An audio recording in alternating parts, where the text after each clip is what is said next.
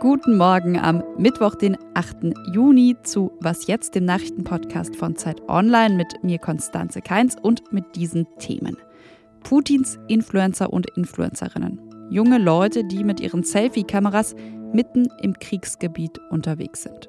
Außerdem im Podcast die Frage, warum der Streit ums Homeoffice in New York besonders groß ist und warum wir die Diskussion ums eben Zuhause arbeiten auch hier intensiver führen sollten.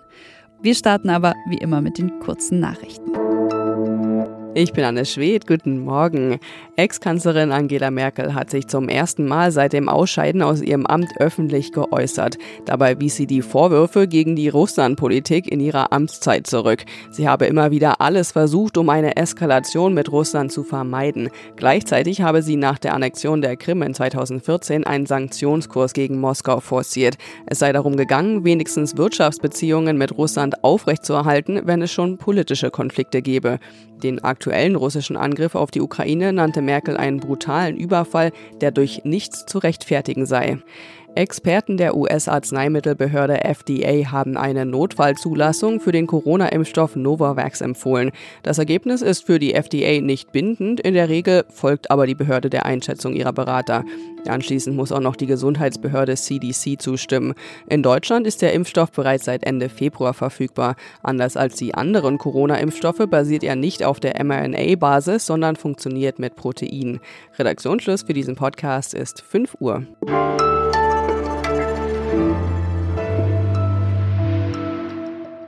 Seit Beginn des Krieges in der Ukraine haben wir hier im Podcast ja viel und auch regelmäßig über den Krieg gesprochen, über den aktuellen Stand, über das Leid der Menschen, über deutsche Waffenlieferungen oder auch über die wirtschaftlichen Folgen. Heute schauen wir auf einen Aspekt, der ja eigentlich nur auf den ersten Blick etwas abseitiger wirkt, nämlich auf Putins Influencer. Oder Putins Influencerinnen, muss man eigentlich ergänzen. Sie marschieren durch Schützengräben in der Ukraine, sie interviewen Soldaten und sie unterstützen eben Russland obwohl ja eigentlich klar ist, wer in diesem Krieg der Angreifer ist. Wer diese jungen Menschen sind, das hat die Zeitautorin Isolde Ruhdorfer recherchiert. Hallo Isolde. Hallo. Du hast dich ja durch ziemlich viele Telegram-Chats gelesen, du hast dir Videos angeschaut. Wie muss man sich die Inhalte dieser ja, Putin-Influencer vorstellen?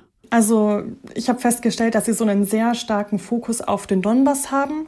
Es ist also eine der wichtigsten Erzählungen der russischen Propaganda, dass die Ukraine angeblich seit Jahren einen Genozid verübt an der russischsprachigen Bevölkerung in der Ukraine. Das ist falsch, aber diese Influencer verbreiten eben diese Erzählung. Und so der zweite Schwerpunkt, den ich ausgemacht habe, ist die Erzählung, dass die Ukraine von Nazis beherrscht ist, was natürlich auch nicht stimmt. Und das machen sie auf ganz verschiedene Art und Weise. Also so nachrichtliche Texte, die sie dann zum Beispiel in Telegram-Channels schreiben, Videos, die sie auf YouTube hochladen, die sind dann zum Teil auch an, wirklich an der Front unterwegs mit Stahlhelm und Schutzweste und dann eben mit der Selfie-Kamera in der Hand. Wir hören mal nur kurz in ein Video von Alina Lipp rein, eine der Influencerinnen. Und zwar hat sie das am 24. Februar aufgenommen, also an dem Tag, an dem Russland eben seinen brutalen Angriffskrieg gegen die Ukraine gestartet hat. Die Leute hier, die wollen wirklich zu Russland gehören, die feiern die aktuelle Situation. Ich höre, wie in den westlichen Medien jetzt über das Geschehen berichtet wird, das böse Russland attackiert die Ukraine. Das war jetzt ja nur eine von drei Influencerinnen, die du dir angeschaut hast. Wer sind diese Menschen? Wie würdest du die beschreiben? Ähm, die sind alle so Ende 20, Anfang 30, bezeichnen sich selbst als unabhängige JournalistInnen bzw. BloggerInnen. Und die sind eben sehr klar auf Kreml-Linie und verbreiten in den sozialen Medien prorussische Desinformation. Und ähm, das Besondere ist auch, dass sie alle drei Russisch sprechen, aber ihre Inhalte in den Sprachen ihrer jeweiligen Zielländer verbreiten, also auf Deutsch, Italienisch und Spanisch. Jetzt hast du schon gesagt, sie bezeichnen sich als unabhängige Bloggerinnen, Blogger. Wie unabhängig sind sie denn aber wirklich? Ja, es gibt so ein paar Sachen, die mir einfach ein bisschen verdächtig vorkommen. Ähm, zum Beispiel dieser raketenartige Aufstieg.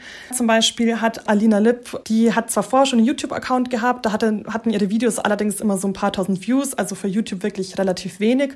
Und erst im November 2021, also wenige Monate ähm, vor der russischen Invasion, ist sie nach Donetsk gezogen. Soweit ich weiß, hat sie keinerlei persönlichen Bezug in diese Region hat dann ihren Telegram-Channel gegründet und hat sofort begonnen, den sehr regelmäßig zu bespielen. Also mir kommt es ein bisschen so vor, als hätte sie zumindest professionelle Unterstützung erhalten. Letzten Endes weiß ich es aber nicht und keiner der drei wollte mit mir darüber sprechen. Ich habe sie alle kontaktiert.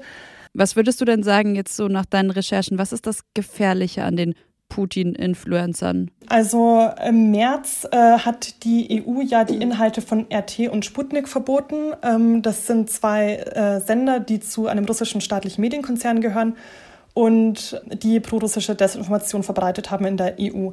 Und seitdem die nicht mehr ihre Inhalte verbreiten dürfen, sind natürlich so private Akteure und private BloggerInnen das Sprachrohr der russischen Propaganda geworden, weil die dürfen weiterhin ihre Inhalte verbreiten.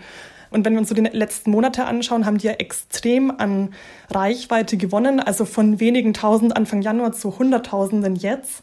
Und deswegen sollte man das zumindest genau beobachten. Und was ja auch wichtig ist zu wissen, dass diese drei, die ich mir jetzt angeschaut habe, sind nicht die einzigen. Es gibt dann noch viel mehr, die auf die gleiche Art und Weise arbeiten. Mhm. Und eben sehr viele Menschen dann wiederum, zum Beispiel hier in Deutschland, die das ja eben für die Wahrheit halten.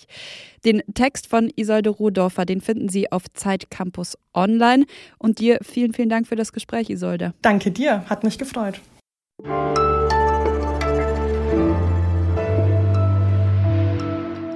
Und sonst so? Um kurz nach 8 Uhr gehen am Montagabend in Wien im zweiten Bezirk die Lichter aus. Ein Stromausfall. Nicht nur in einigen Haushalten und im Prater, sondern auch im Ernst-Happel-Stadion. Und genau da, da sollte zu der Zeit eigentlich Dänemark gegen Österreich spielen, Nations League. Die Spieler mussten dann ein paar Aufwärmübungen mehr machen. Das Publikum, das hat sich die Zeit aber anders vertrieben. E, lange eine Handytaschenlampe nach der anderen geht da in die Luft. Es gibt eine riesige Laola-Handylichtwelle, die durchs Stadion geht. Ja. Untermalt, klar, wir sind in Wien vom Donauwalzer. Wobei erst mit diesem Falco-Song, auch ziemlich passend, gingen die Lichter im Stadion dann 90 Minuten später wirklich wieder an.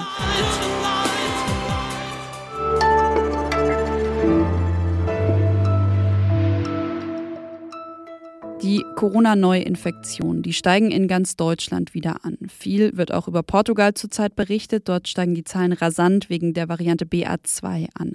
Und auch in den USA, da gibt es wieder mehr Fälle. Trotzdem wollen viele Arbeitgeber in den USA, dass man jetzt, also rund zwei Jahre nach Ausbruch der Pandemie, endlich wieder zum Normalbetrieb zurückkehrt. Heißt also kein Homeoffice mehr haben Sie wahrscheinlich auch mitbekommen, dass der Tesla-Chef Elon Musk vor kurzem seinen Mitarbeitern geschrieben hat, jeder bei Tesla muss mindestens 40 Stunden in der Woche im Büro verbringen oder er kann sich direkt einen anderen Job suchen.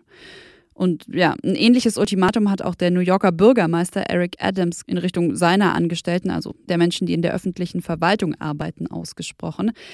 Und ich finde, das ist ein guter Anlass, um mal über das Thema Homeoffice hier im Podcast zu sprechen. Schließlich arbeitet auch in Deutschland noch jeder vierte Arbeitnehmer, jede vierte Arbeitnehmerin aus dem Homeoffice, obwohl es ja eigentlich schon seit Ende März keine Pflicht mehr dazu gibt. Ich muss sagen, ich mache das ab und an auch sehr gerne. Ich kann dann ein bisschen länger schlafen, habe irgendwie auch das Gefühl, konzentrierter zu sein. Ich weiß nicht, wie geht's Ihnen dabei? Meine Kollegin Heike Buchter, nämlich, die sieht das anders. Sie lebt in New York, ist US-Korrespondentin der Zeit und hat eine Kolumne zu dem Thema geschrieben. Hallo Heike, hi nach New York. Hallo, aus dem Homeoffice. Umso passender. Äh, aber nicht nur in New York, sondern ja auch hier bei uns ist die Diskussion groß, soll man jetzt endlich wieder zurück ins Büro? Ist zu Hause arbeiten eigentlich besser? Warum, das schreibst du ja in deiner Kolumne, ist die Diskussion ums Homeoffice in New York gerade so besonders groß? Gerade in New York weigern sich viele Leute zurückzukommen. Zum Beispiel war eine Umfrage jetzt im April diesen Jahres, dass nur acht Prozent der Leute, die vorher in der Stadt äh, gearbeitet haben, wieder regelmäßig, also fünf Tage die Woche an ihrem Schreibtisch sitzen. Und das ist natürlich ähm, für eine Stadt, die wirtschaftlich auch davon abhängig ist, dass Leute da täglich reinpendeln, ist das natürlich ziemlich eine Katastrophe. Mhm. Wirtschaftlich davon abhängig, weil es eben Restaurants, Coffeeshops, äh, Taxifahrer etc.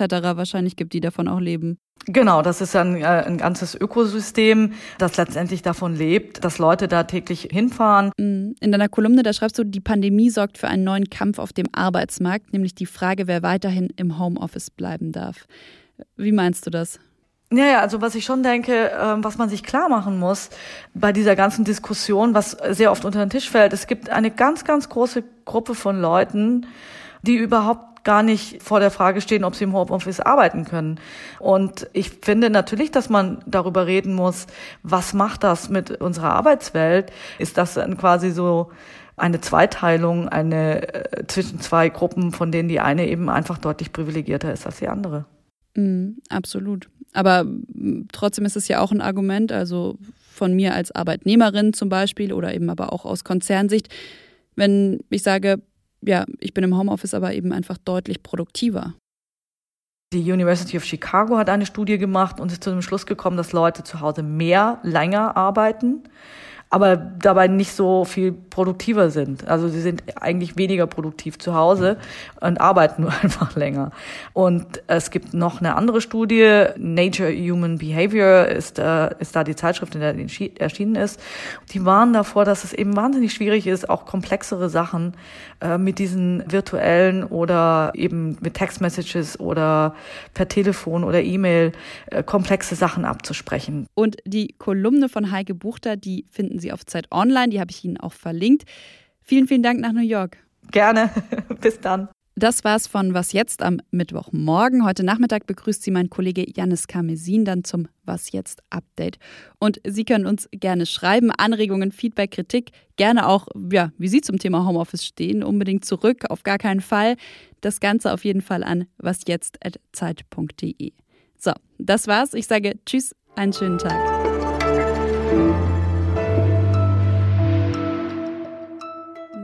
Zurück ins Büro, also zurück zur Zeit nach Hamburg ist äh, für dich jetzt ja wahrscheinlich sowieso ein bisschen schwer. Also ich rede auch gerne äh, lieber mit meinen Kollegen in Hamburg äh, in der Redaktion, äh, entweder per Zoom wenigstens oder am liebsten ehrlich gesagt per Telefon.